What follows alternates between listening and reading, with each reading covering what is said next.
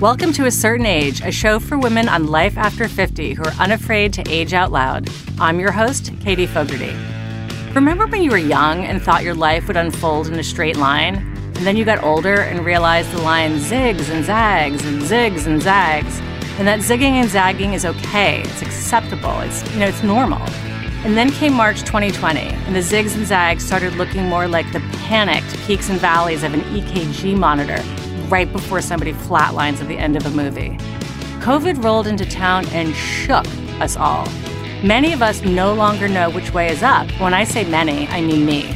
Our lives are morphing and transitioning in unimaginable ways, which is why I'm so excited about our guest today. I'm joined by Dr. Brooke Picotte, a licensed clinical psychologist and an expert in life transitions. She is going to help us think through how to be more resilient and adaptable to better manage life's transitions and curveballs. Welcome, Brooke. Thank you. It's a pleasure to be here. Uh, so, Brooke, every January I sit down and I write a vision, and I do it every single year. And I write out a vision for how I want my year to go, what professional and personal accomplishments I'm, I'm committing to. And I did it this year, and I was really excited. I turned 50, and, and it felt important for me to really clarify what I wanted out of this next phase of my career, this next phase of my life. And, th- and then COVID happened, and my vision for 2020, you know, went out the window. My emotions have been all over the map this time, like way all over. Is that normal? Absolutely. Um, let me just start by saying I think that's a wonderful exercise to do um, throughout your life to look forward, to make plans, to set intentions.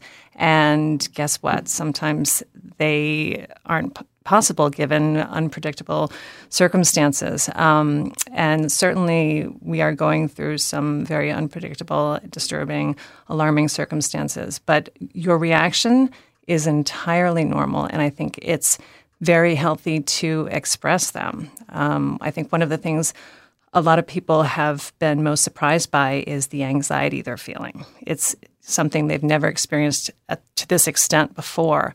Um, and we often react to anxiety and fear by pretending it's not there. Totally. I, I, I so relate to that. And I, I honestly feel like I, spend too much time on Instagram and I look at all these memes of people encouraging us to be resilient and, and make banana bread and, you know, hashtag blessed. And sometimes I'm like, yes, like, you know, everything, everyone in my life is healthy. I need to focus on the good stuff. And then at times I'm like down in the valley of like depression and thinking, you know, when is this going to be over? And and it, it, you know when am i going to get back to my my old life and i'm beginning to think that you know my old life is not i can't return to it because so much has right, changed right. why is change so hard for people well i think it becomes hard when we don't feel prepared when we don't see the roadmap before us and we uh, don't have a plan that we've sort of settled on. Um, it's the unpredictability um, and the fear around that. And I think um, what I like to tell my patients in dealing with life in general is it's important to reframe how you feel about those anxious feelings. Instead of saying, What's wrong with me? I don't have the coping skills. I didn't plan for this. I don't feel ready. I think it's important to put your arm around your fears and, and the anxiety and, and make friends with it. And by that, I mean start having a dialogue with yourself, saying, you know, what are you worried about? What are your fears? I think people need to look at it as an alarm system that is there for you to uh, it's there to protect you. And um, you need to pay attention to it and not be afraid of it but say okay what what what is what are these butterflies in my stomach about? Um, what are my fears? What are my worries? You know what what do i think i might not succeed at? And then you know work on it. Yeah i love that way that you said it's like an alarm system because i was thinking a little bit about uh, the analogy of like AAA. You know, is there something I use a AAA card when I run into car trouble, and I feel good knowing it's in my wallet. You know, yes, is there something yes. that we can put in our mental wallet to remind ourselves to like you know calm the f down when right. things run off the rails? That we could just access when we Yes. need it. Well, I think we all know when we start to panic, uh, we don't deal as well as we'd like to deal. Um, so it gets in the way. And I, I remind myself, you know, things are going to play out the way they're going to play out, whether or not I have a heart attack about it. You know, so So true. you know, I mean, things are life marches on, and so I can complain, freak out, avoid whatever you need to do. But at the same time, it's it's all things are going to happen with or without me. So I might as well just realize what you know. There are things I can do. What works for me to get through this, and it's it varies from person to person.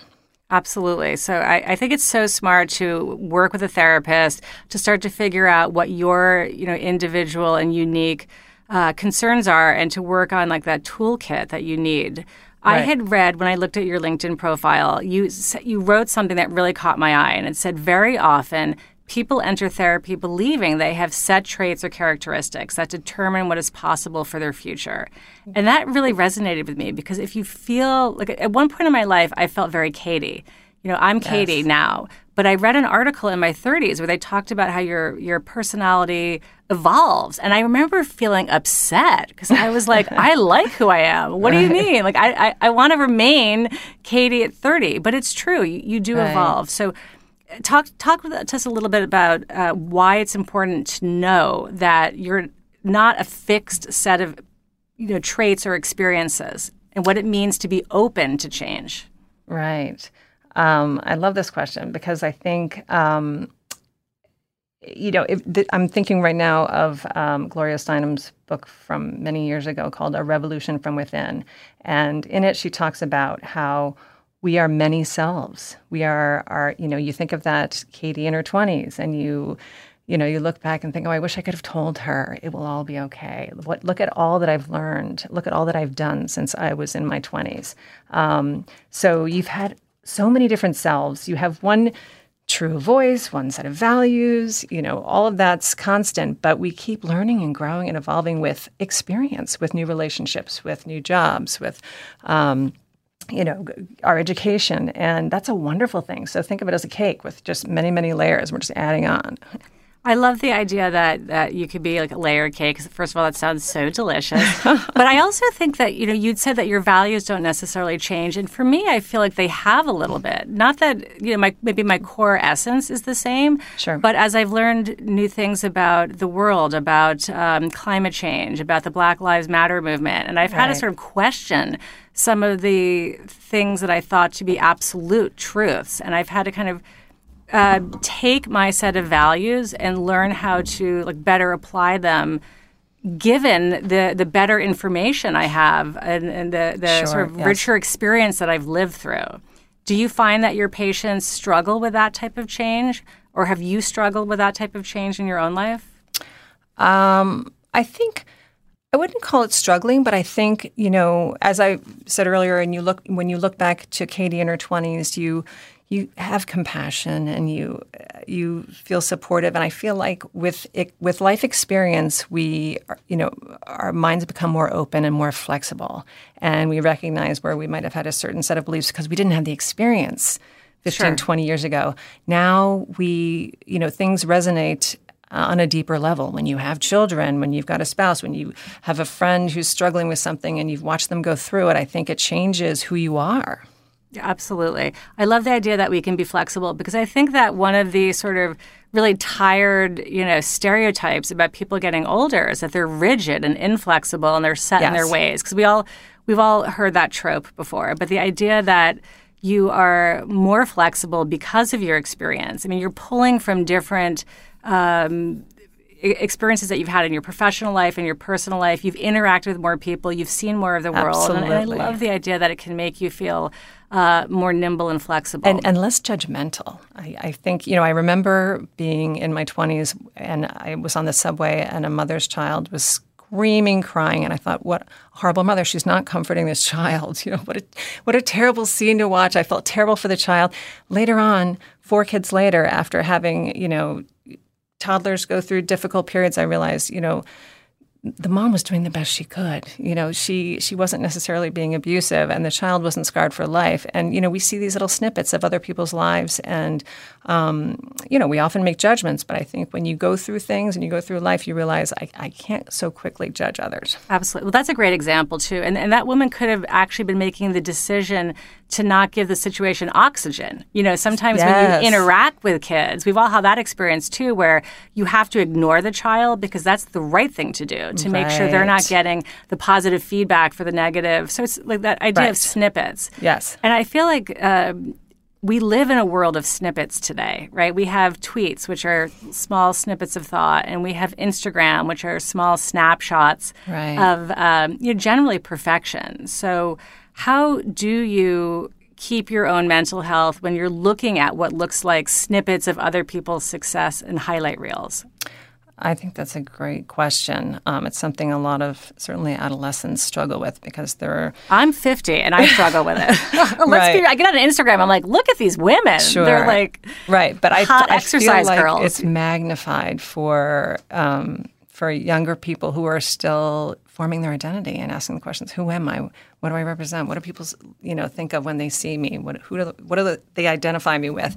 Um, I think uh, that's where trying to put that stuff away comes into play. I think um, what's most important is kind of looking inward and asking yourself who you are, not looking to compare yourself to images you see on social media, um, but more really trying to find your own uh, set of truths, your own intention, your plans, your your own creativity. All of that comes from looking inside. Um, we can certainly be inspired, and I think that's a nice thing when we can look at someone and say, "Wow, I love that they were able to do that. That makes me want to do that. That's great." So I think you know there can be some positives to looking at snippets of other people's lives, but um, I think the the real important work comes from looking inward and saying, you know, what what excites me? What uh, what I love to see myself doing? What do I feel energized about and passionate about? And um, and trying to really answer those questions because that's going to lead you to a place you need to be.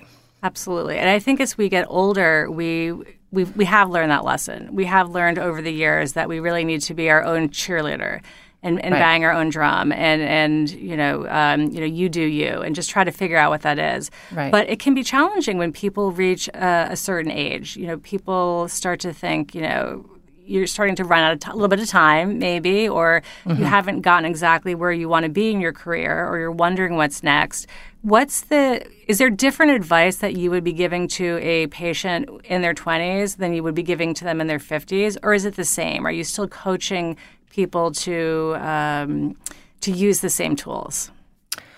I would say, I mean, there's certainly differences and, and different sets of fears at different stages in life, but for the most part, I feel as if I'm I'm approaching it the same way with them, which is to try to be honest with themselves about who they are and think about what they'd like to be doing versus you know what they feel their parents or their friends or their spouse or other people feel that they should be doing. That's a difficult thing for people. I think we are So difficult. so tuned into what others think of us and expect from us. And it requires an effort to try to put that out of our minds and ask ourselves is this really what I want to be studying? Is this really the person I want to be married to, even though everybody thinks he's so wonderful? Wonderful.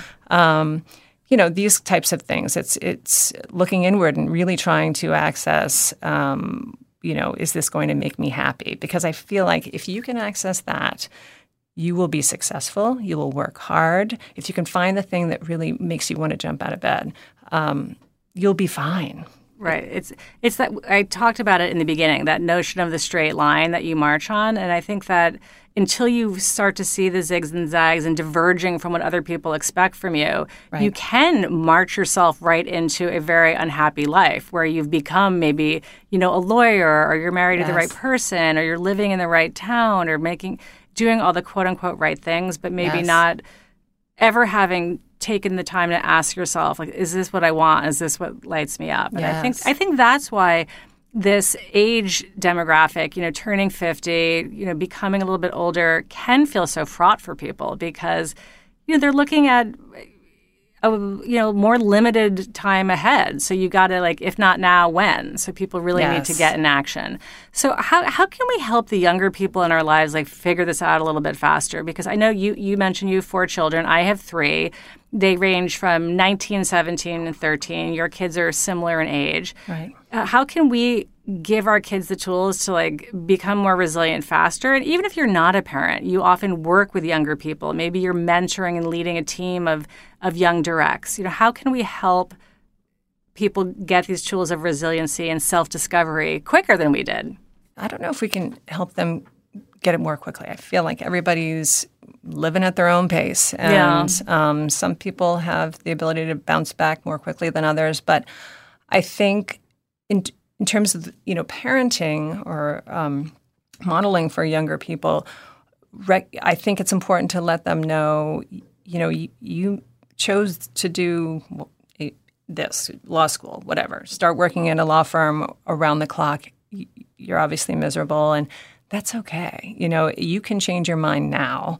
Um, it's not too late. Don't spend the next five, ten years feeling like I need to make this work. I need to try to get this into alignment. So I'm really people get very it. attached to their stories and their right. lives, right? They feel like it has to be this way. Right, right. The, the, notion of changing your mind is so um, grown up. You know, it's yes. you realize you, it doesn't have to be perfect. So I think when you're young, there's this whole notion of perfection that people strive for, and the notion of mistaking and failing fast and moving on is really a difficult one to absorb. Sure. Because it means getting off that line that you've been marching along on. And if, as parents and um, mentors, we, we let people know, the younger people who are changing their mind, good for you. That's wonderful. Not what went wrong. Why yeah, can't, why can't you be happy? I love this?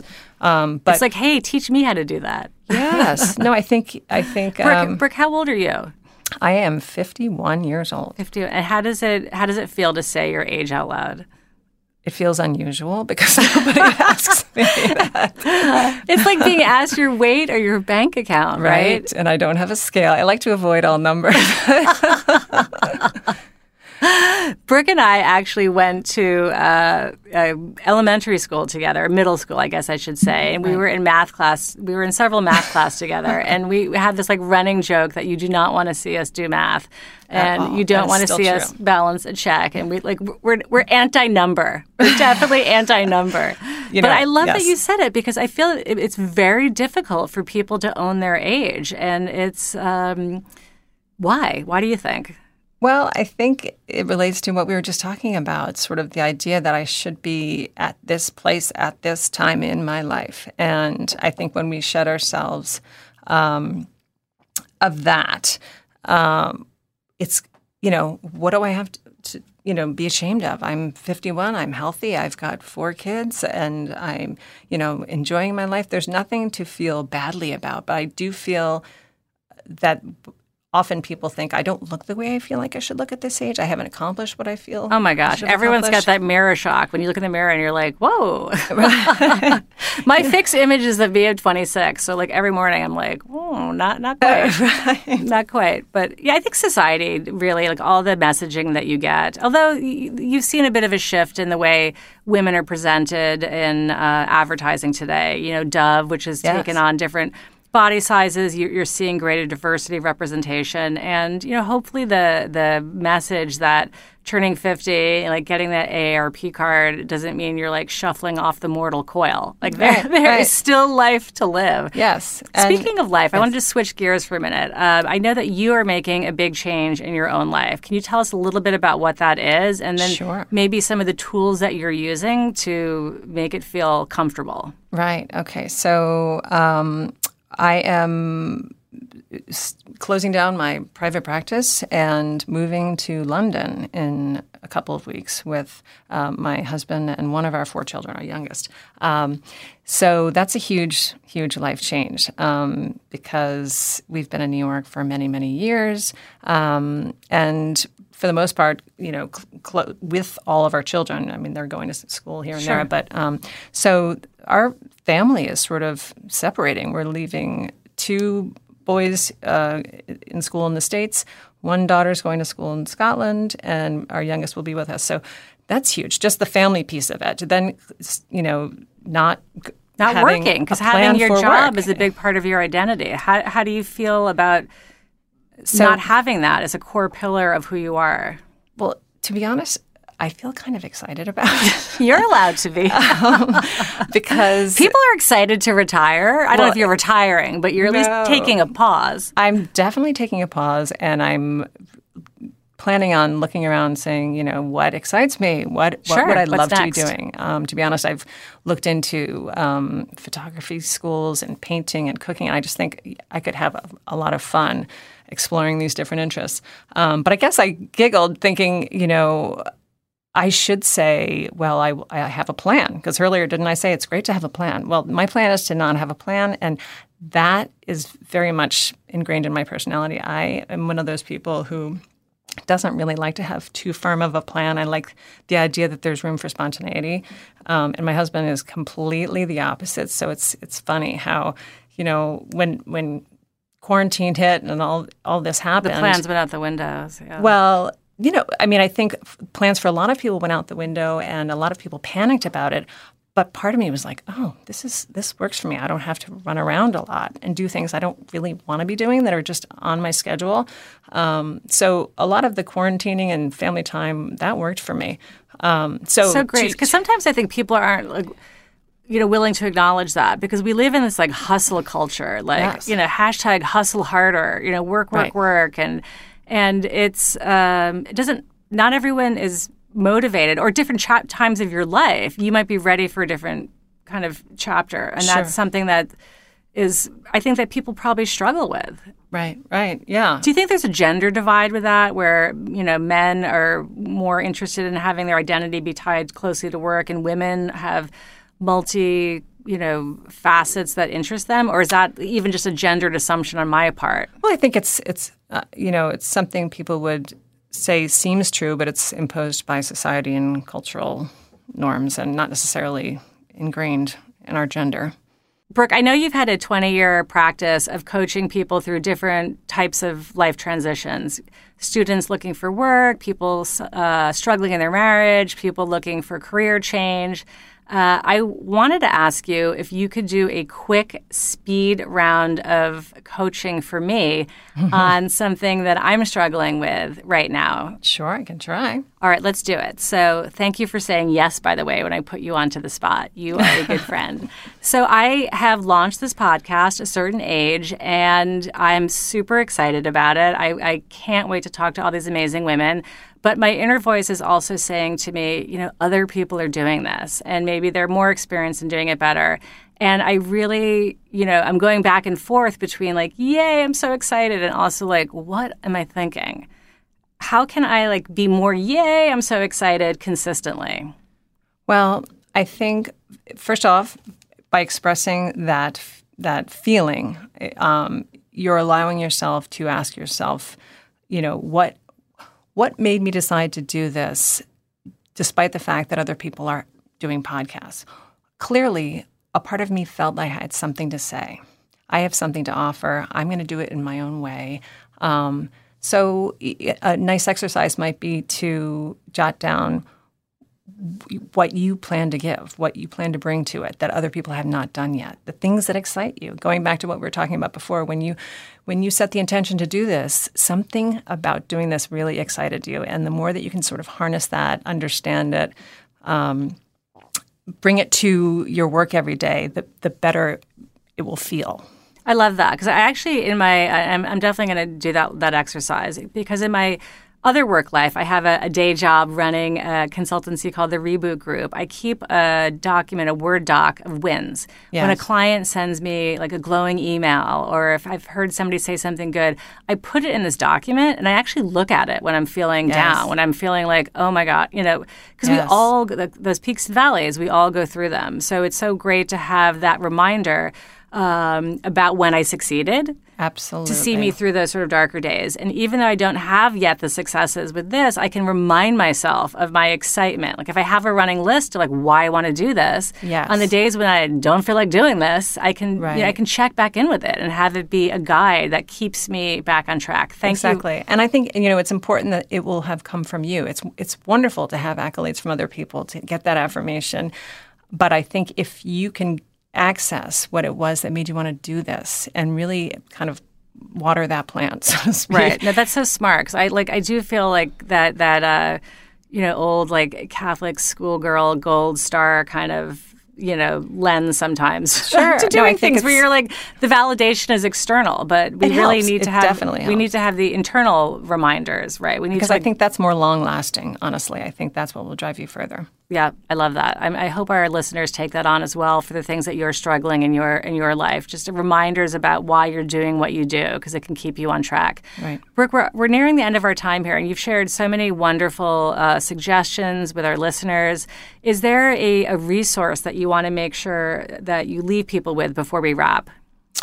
Um, so, in thinking about what we've discussed, I think um, the idea of trying to hone in on um, your your passion, your intentions um, for yourself versus what other people expect from you. I think some interesting reading that might help bolster that that um, exploration would be uh, The Power of Intention by Wayne Dyer. He wrote it a long, long time ago, but it's one that was really meaningful for me in my life. And um, and The Artist's Way, which is another Ooh, book I've heard of from that. a long time ago. I believe uh, Julia Cameron wrote it, but it's a wonderful exercise to help you access your inner creativity, your inner voice, um, to help you discover things that you might not have known you're interested in doing. And since we're um, sort of still sheltering in place to a degree, this is a great time to unleash your creativity and, and work on those projects that maybe got backburnered when life was like at, running at a crazier pace. Right. Brooke, thank you so much for joining us today. Thank you. This wraps A Certain Age, a show for women over 50 who are aging without apology. Thanks for listening. And if you enjoyed the show and you have amazing women in your life, and I know that you do because you did not make it to 50 without fabulous female friends, please spread the word.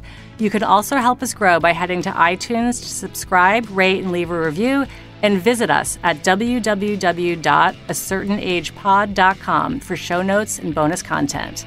Do you have a story of reinvention after 50? We'd love a chance to feature it. Head to acertainagepod.com to share your one minute story with our listeners. Special thanks to Michael Mancini Music, who composed and produced our theme song. See you next time, and until then, age boldly, beauties.